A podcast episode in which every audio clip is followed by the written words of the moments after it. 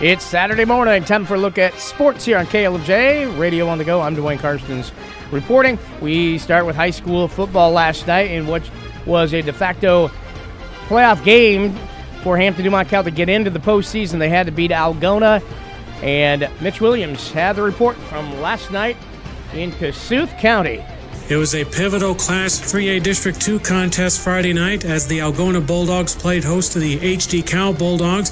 HD Cal entered Friday night on the 16 line in Class 3A RPI. They're looking to solidify themselves for the Class 3A playoffs, but Algona would get the best of HD Cal. Algona would win 21 to 7. Here's how it went down. HD Cal started the game with the ball, would be forced to punt after a three and out. Algona on their first offensive possession of the game, they got a touch touchdown capped off by Jack Limbaugh. 11 yard touchdown reception from the quarterback, Alec Mansky. A drive that took about five minutes off the clock.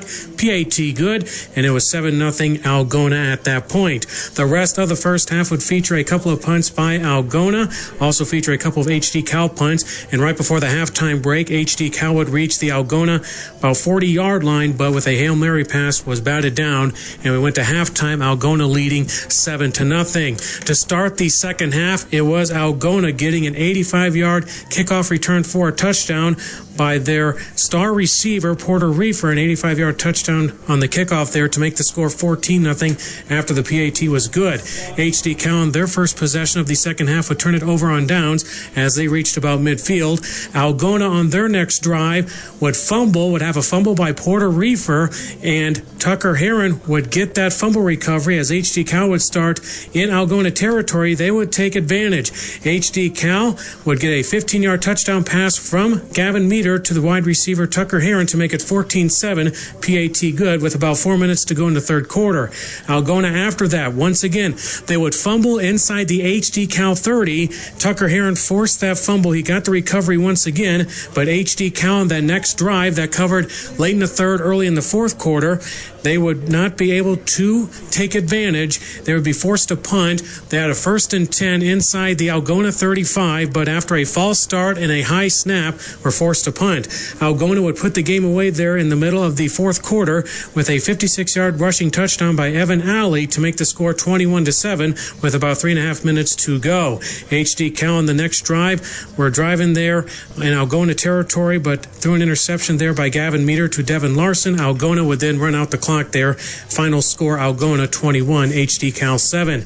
Individually for Algona, Evan Alley, nine carries, 95 yards, and that touchdown there to kind of wrap it up for Algona. Passing Alex Mansky, 9 to 16 for 57 yards, and that touchdown pass to Jack Limbaugh there in the first half. For the HD Cal Bulldogs, they were led by Carter Jansen, 13 carries, 55 yards. Gavin Meter, 5 of 17, passing 55 yards and a touchdown. Also an interception there late in the game. The touchdown pass going to Tucker Heron, 15 yards in the second half. HD Cal falls to 5 and 4 overall and 1 and 4 in the district play. Algona improves to six and three and three and two in district play. Algona will likely be in the Class 3A playoffs next week. HD Cal will await to see where they stand in RPI. For the Dale Howard Sports Overdrive on 104.9 KLMJ 99 The Wave, I'm Mitch Williams, Radio on the Go Sports. All right, thank you very much, Mitch. And uh, Hampton Dumont Cal ending up at 18th uh, in the, the so uh, not in the top 16 to get into the playoffs.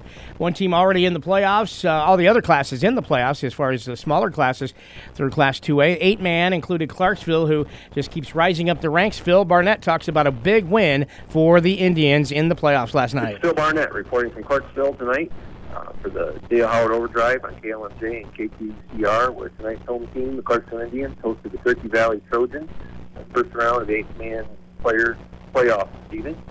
Big matchup here tonight. Uh, first home playoff uh, hosting game for the Indians since 2014. Big crowd on attendance. Uh, Indians came out in a hurry here on first half. Uh, first quarter, second place in scrimmage. Uh, McCabe Bloker, 52-yard pass to Sam Hooger, put the Indians up 6 nothing uh, right out of the gate with 11 minutes 15 seconds in the first, or in the first quarter. The two-point conversion failed. Uh, but then the Trojans came right back right away in the first quarter with 6 minutes 53 seconds left. Oliver Schmidt scored on a 10-yard run for the Trojans, tied the ball game up 6-6 and the ensuing two-point conversion failed. Indians answer back. Five minutes and 49 seconds left. McCabe Bloker scored for the Indians on a 53-yard run, making the score 12-6. Two-point conversion also failed after that, that score. Moving on to the second quarter, uh, the Trojans uh, ran, the, you know, were running the clock, controlling the football a little bit on the Indians. Uh, the start of the second quarter with 10 minutes and 24 seconds left. Logan Busta uh, threw a touchdown pass to Cruz for 12 yards. The pass scored 12-12. That was followed by another Busta Cruz pass on the two-point conversion, put the Trojans up 14 to 12 with 10 minutes 24 seconds left in the second. Indians answer back with 9 minutes 27 seconds left in the second quarter. Owen Baker scored on a short one-yard run, followed by a Schmidt McCabe Bloker two-yard pass on the two-point conversion to put the Indians up 20 to 14. Uh, the Trojans answer right back uh, with 8 minutes and 33 seconds left. Oliver Schmidt scores on a short three-yard run to tie the ball game at 20 apiece. And then the Indians answer back here, the last score of the first half, only 4 minutes and 35 seconds left. Owen Baker scored on a six-yard run, followed by an Eli Schmidt to Sam Hoodoo two-point conversion pass, put the Indians up 28 to 20 at half. The Indians stiffened up their defense coming out of halftime, uh, got the ball back on down, uh, coming out of the start of the third quarter, and they went right to the scoreboard with 10 minutes and 40 seconds left. Owen Baker scored on a 39-yard run, followed by a McCabe Bloker two-point conversion run, put the Indians up 34 to 20. With five minutes left in the third quarter, McCabe Bloker scored on a short one-yard run, followed by an Eli, Eli Schmidt two-point conversion carry, the Indians up 44-20. And the final score of the third quarter, with 22 seconds left, Eli Schmidt ran a 30-yard run, followed by McCabe Bloker two-point conversion carry put the Indians up 52-20 in third quarter. The Indians up to the final score, 68 to 26. Uh, the Indians move on uh, to the second round of the playoffs. Um, big win for Clarksville here tonight. Uh, once again, this is Phil Barnett for the Dale Howard Overdrive and KLMJ, where tonight the Clarksville Indians defeated the Turkey Valley Trojans by a final score of 68-26. All right, thank you, Phil. And in the Class A playoffs last night, North Butler held down a good Starmont team but it was the eighth rated Stars getting a 17 0 win over the Bearcats to end the run for the North Butler football team in Class A playoffs.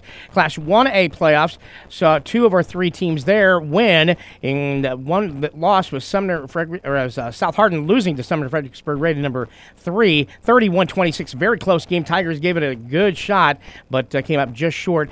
Number one, Grundy Center, big win over Cascades Cougars, 50 to 14. So Grundy Center moves on on. And number 10, Dike New Hartford, no problem out at Manson Northwest Webster, 51 to 6 over the Manson Northwest Webster Cougars for the Wolverines.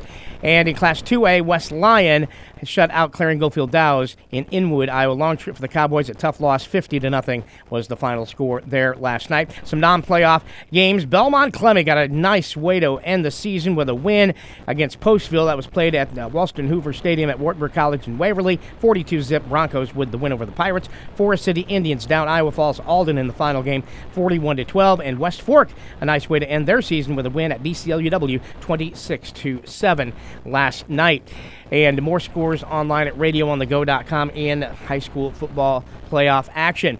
The Iowa Hawkeyes will continue to rely on defense and special teams when the 24th ranked Hawkeyes get set to host Minnesota today. Iowa is coming off a 15 to 6 win at Wisconsin and 6 1 record despite being without its top quarterback and the top two tight ends. And our, our players are smart. They know what's going on. Uh, they know where our challenges are. They know, you know, what things look like in August, what they look like now. Uh, but, you know, despite as much everybody wants to predict the future, you can't do that. You just never know how seasons are going to go, what what turns are going to be taken, who's going to be in, who's going to be out. That's Iowa coach Kirk Ferentz in his first two games as the starting quarterback. Deacon Hill is 12 of 35 for 147 yards, but Ferentz says Hill has done a good job of limiting mistakes. Iowa has won the last eight games in this series. The Gophers are 3 and 3 this year. Kickoff at 2:30 p.m. from Kinnick Stadium. Northern Iowa will be on 99 The Wave today, so you can listen into that. UNI football coach Mark Farley says his Panthers need to eliminate mistakes as they get ready to host 11th ranked North Dakota. The Panthers had two interceptions, lost three fumbles, and had no chance in a 41 6 loss at top ranked South Dakota State last week. But at the end of the day, it is a responsibility of the offensive player to secure the football. It's the most important thing on that field. So there is no excuse other than the fact that uh, on the player to uh, to, to take care of that football at, at, at all costs. Farley says the Panthers need to move on, but not forget about what happened. The road does not get any easier. North Dakota is second of three straight rated opponents for the Panthers. This whole league right now is is something to behold when you when you look at what's going on, whether it be South Dakota, South Dakota State, the North Dakota now, the Southern Illinois, the Youngstown at the Southern Illinois win. I mean, it's every matchup is going to be something to behold from here on out for us. And the Panthers are 3 and 3. Kickoff at 4 p.m. on 99 The Wave today. 3 o'clock is the warm up show over on 99 The Wave KQCR. And Iowa State has a bye week. Of course, uh, they came off a, a, nice 30 to 10 win at Cincinnati a week ago. ISU was one and two after a loss at Ohio, but has won three of their last four. And I, and I will also say there's a lot of growth to happen. And, and this team, if we want to continue to be where we want to be at the end of all this, then our growth is going to be critical going forward. And uh, you know, some teams have the ability to do that, and some don't. So um, hopefully, this team does. That's ISU coach Matt Campbell. The Cyclones return to action next week on October 28th at Baylor. Let's take a look at college football today. Again, Minnesota at Iowa, Northern Iowa hosting North Dakota. Drake goes to San Diego, and also Southwest Baptist is at Upper Iowa, and Wartburg tries to stay undefeated at Loras today at 1 o'clock. Mayville State at Waldorf, and Ellsworth Community College. Some JUCO football in Iowa Falls if you want to catch that at 1 o'clock today against Independence Community College. Some college volleyball going on and cross country as well on this Saturday. Again, good luck to all the All State Music tryout people coming to Hampton today. Hundreds of people in town to try to get into that All State chorus and All State band. I'm Duane Carstens reporting radio on the Go Sports.